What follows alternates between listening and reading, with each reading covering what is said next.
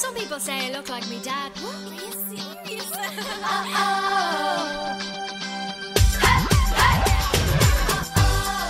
Hello, folks. This is your host, Tammy Tuckey, and you are now listening to the Tierra Talk Show. We bring you rare interviews with the makers of Disney Magic. Whether they be singers, actors, Imagineers, animators, they have all made their mark on the Disney name. Be sure to check out the show notes, other episodes, contests, our social media pages from Facebook to Twitter, and more on our official website at www.thetierratalkshow.com. All guest opinions are theirs and theirs alone and do not represent the opinions of the Tierra Talk Show or the host. The Tierra Talk Show is not associated with the Disney Company. Thank you for tuning into this week's episode. And from all of us here at the Tierra Talk Show, have a hoop de doo day.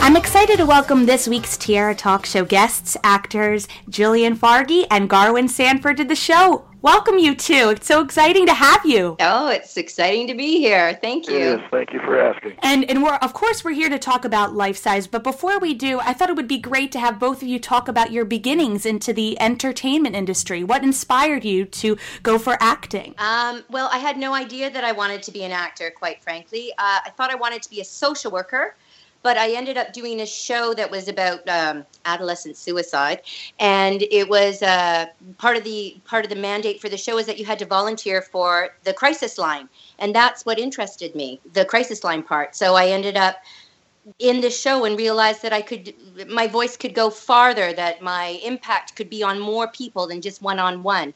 So I went from thinking I was going to be a social worker to being an actor. wow. Well, that's interesting because uh, I my major in college was um, in university when I went was um, uh, sociology and psychology. I did a double major. Oh and my goodness! I was intending to, you know, kind of move into that direction as well, but uh, life changed, and I ended up uh, flying. Uh, that was my next thing. I ended up wanting to be a pilot, so I got my private license in um, New Brunswick, and then went to Toronto and Toronto on the airport and started working on my commercial. And then I went out to BC to get mountain rated and do my uh, VFR, IFR, and to try and get um, uh, multi-engine and mountain stuff. And while I was doing that, I heard about uh, this place called Studio 58, and it was a place that it would be a free audition. I'd always thought it'd be fun to just see what an audition was. I'd never done anything. I hadn't, hadn't even seen a play in my life. And the person who recommended that I go there said, "Well, they'll never get let you in. Out of 400 people, they take 16." So I did the audition, made every mistake you can make, and Anthony Holland, who was running the place, asked me a lot of questions and said, "What are you doing here?" Like he, you know. So I told him that I was, you know, just interested in auditioning. It was fun. I was a little nervous. I'm a bit of an exhibitionist. Well, two weeks later, I get a letter in the mail saying I was accepted into the program. So I phoned them up and said, "I think you've made a mistake. Does this mean I'm in the program?" and the next thing I know, they said yes, and I went okay. So I went and looked at it, and it was acting, Shakespeare, voice, mime, all this stuff, and I thought, okay, dance, and then it said fencing, and I went fencing too.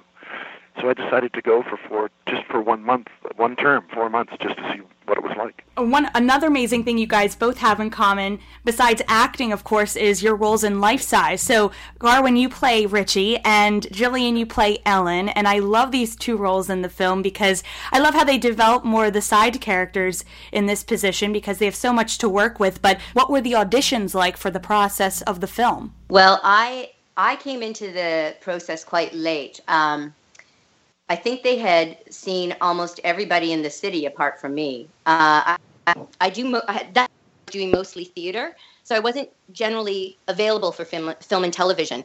But I think they were having such a hard time finding this part, and so I decided that sure, I'll go to this audition. Again, not thinking that I would ever get a part, and I guess I went in with such a different hit on her that they just right there and then said, "Yeah, great." So it was, yeah, it was kind of exciting. Yeah, the story for me is that uh, at that time I was doing all film, and then, in fact, at the time that I filmed Life Size, I was doing leads in two other movies.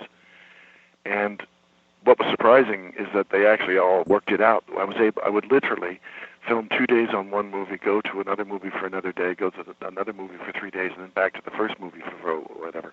It was really interesting, but somehow all three projects, the ads it all worked out. They the schedule; they were able to do it.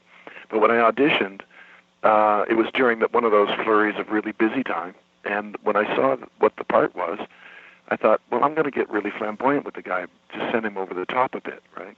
And especially the scene that they did was when I first see Tyra's character. I walk along and, and, and stop and then run back and have a look. Well, hello there.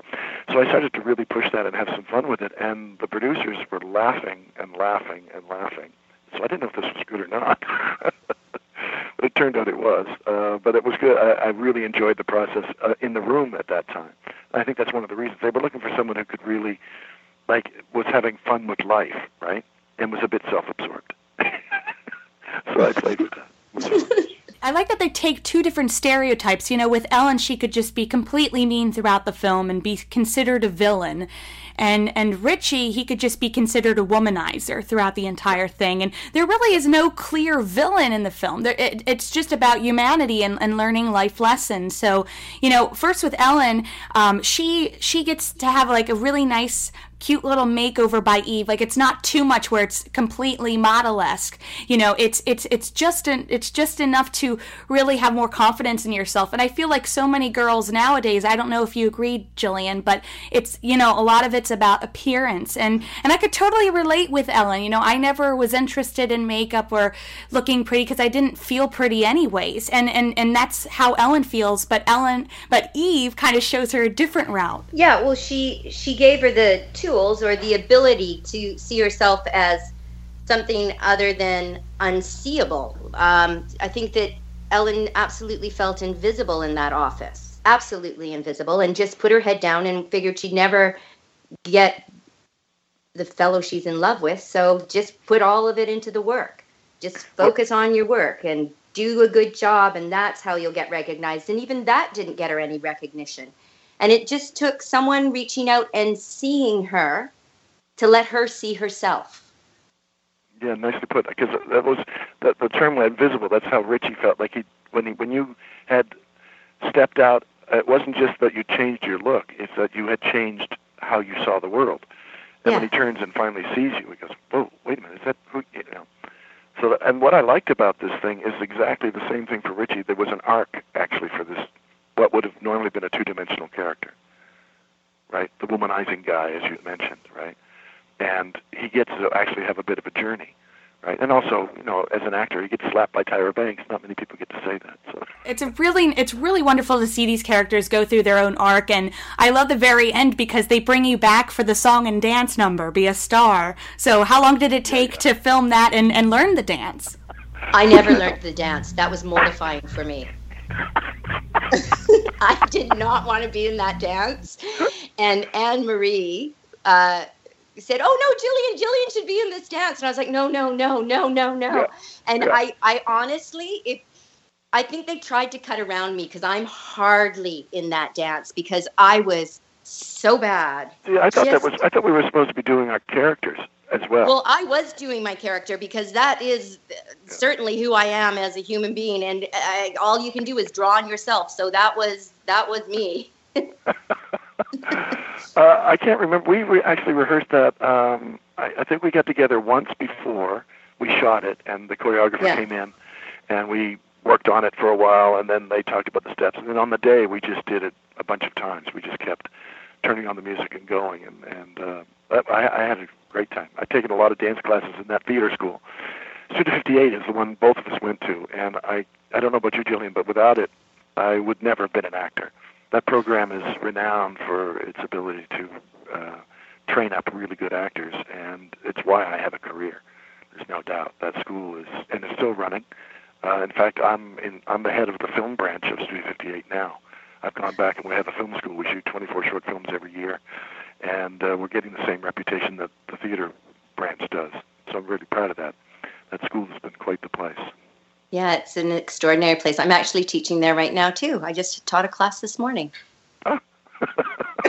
That's another thing we have in common. Well, talk about some of your other co-stars. We have a, a, young Lindsay Lohan. I think this was like right after Parent Trap, and, and Tyra Banks, who's an up-and-coming model. Yeah, yeah she was just starting America's Next Top Model. That's right She was Yeah. just starting that show. Well, sorry, So that's she true. was- she was she got much more famous after that show, but she had been but one she, of America's top was, models at the time.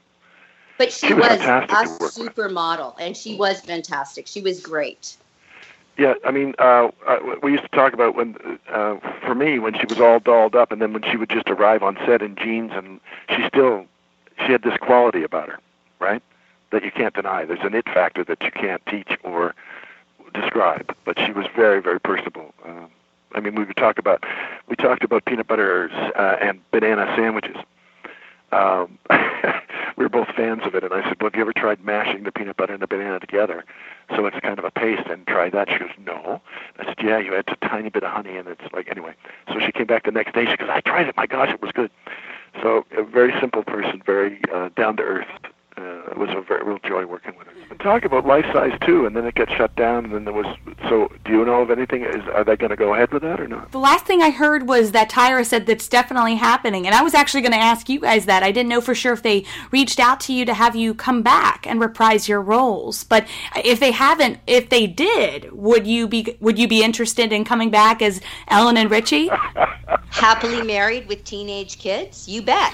yeah, always. always. You both have been doing so much. Do you want to mention some recent projects that our listeners can get excited for and look forward to seeing? Well, I just I just finished doing a, a bunch more on Bates, so that will be out. I'm in this their last season, so that I'm I'm pretty excited about. Um, and uh, yeah, I mean, there's lots going on in the city right now, and I've been very busy. I've been very lucky, but uh, you know, I kind of don't. I always sort of forget what I've done. I do it, and then I walk away and Yeah. and move on to the next thing. But um, uh, I do also do this thing um, on the Hallmark Channel, the Murder She Baked series. It, uh, it's a great, great series. Um, they're they're films, they're movies, but they're it's like a there's five of them that we've done so far, and they're murder mysteries. It's they're pretty fun. So I play the mayor's wife on that. So very excellent. different from Ella Ellen. So I'm I'm moving up in the world. the mayor's wife. Yes. It's a movie called Live Like Line that we filmed this summer, a feature film. Uh, it hasn't been released yet, but it's based on a true story of the found family, and it's a profoundly beautiful story about a man who goes through some incredible loss and he loses his daughter and his wife and a volleyball team that rally around him and they come together and find a way to move through this terrible tragedy. So it's Helen Hunt and William Hurt, and they're the two sort of big names in the movie. And it's just a an amazingly beautiful story. And the gentleman whose story it was, Ernie Found, was on set with us. And and I think this movie will be incredibly inspiring. So I am actually really proud of that one. That's another thing we have in common because they actually did offer me the role of the principal, but we couldn't work out the dates. I was the principal of the school. I read for it, and uh, they were going to hire me, and we couldn't work out the dates. There were school dates that they couldn't work around.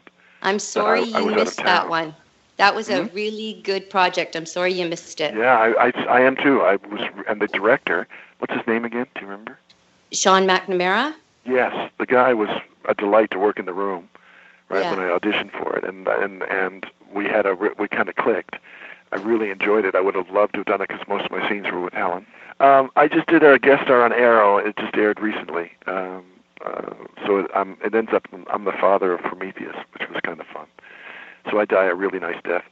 Uh, but there's a feature that I just did called The Birdwatcher, uh, which just had a theatrical release in Toronto, and then they're looking for uh, distribution in the States. And we got nine nominations um, for writing, directing. I got one for acting. Um, so that's a really nice little project. Uh, Gabrielle Rose is, is in it, and Camille Sullivan. So it was a treat. Really, really fine actors. It was one of my uh, uh, uh, one of the projects I'm most proud of of my whole career. And it Oh, was just a little low budget feature. It was really well done, and it's received every film festival it's been in. It's won uh, best film. It's won best directing. Uh, Camille won the uh, Leo for performing in it, and so she also won the actor award for performing in it as well. So I'm really pleased with that project. um, I also did some Hallmark. I've done um, a couple of recurring roles in the last year, one for Cedar Cove and one for When Calls the Heart. And then I did a Hallmark movie with Brenda Strong, uh, where we played uh, supporting leads in uh, one of the four. I was the fourth lead in that, um, and it was uh, called Love by Chance. It's also another project I was really pleased with. It, it um, a, a Gary Harvey directed and did a wonderful job. Uh, it was quite a lovely uh, piece. Nicely, it, normally you sort of TV movies don't always work out as well. so this was Brenda Strong is a great actor. She's fantastic. It turns out she's in Arrow as well. Oh no, Supergirl. I wait to see all these projects finally, especially the TV shows and the film. I, I really am excited because I love checking out everything you guys do because you both are so talented. So I can't thank you guys enough for coming on the show. But before we end, I have three Disney themed questions I ask each of my guests. So I call them the Fab Three. So we'll start with the Donald question, which is As a child, what Disney film was one of your favorites to see in the movie theater? Probably Mary Poppins. Uh, I I think that was one of the first movies that I saw. I, my my parents weren't fans of animation, so they always took us to live action. So when I when I was at Mary Poppins and they walked into the cartoon, I was so excited because I wasn't allowed to watch cartoons, Oh, and I was getting away with it. Yeah. Um, and you know what a sweet story! Like it doesn't get much better than Mary Poppins. I think the first one, the first movie that I ever saw in the theater was Herbie the Love Bug. I think. And our goofy question What Disney character do you think would be your best friend if you met them in person? Grumpy from the Seven Dwarfs. It would be my best friend. Oh, I think Goofy. And finally, our Mickey question If I asked you to name any Disney song at this very moment, what immediately comes to mind? Uh, Wish Upon a Star, Jiminy Cricket. Uh, the one from uh, Beauty and the Beast. I love it. I love. Well, the only one that was in my head this entire week was "Be a Star," so I guess I have to close out with saying "Shine bright, shine far, be a star." I'm oh, sorry, I had to. My horrible pun. So thank you both for coming on the show. This was a lot of fun. Well, thanks for having us. Nice to talk with you, Thanks, Julie. Tammy. Yeah, and you too, Garwin. We'll we'll see you back in Vancouver. Yeah.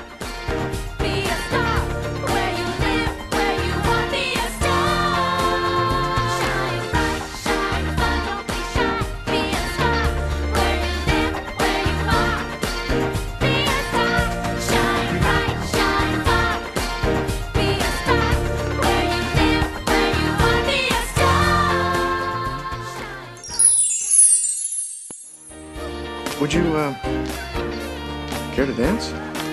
Oh yeah.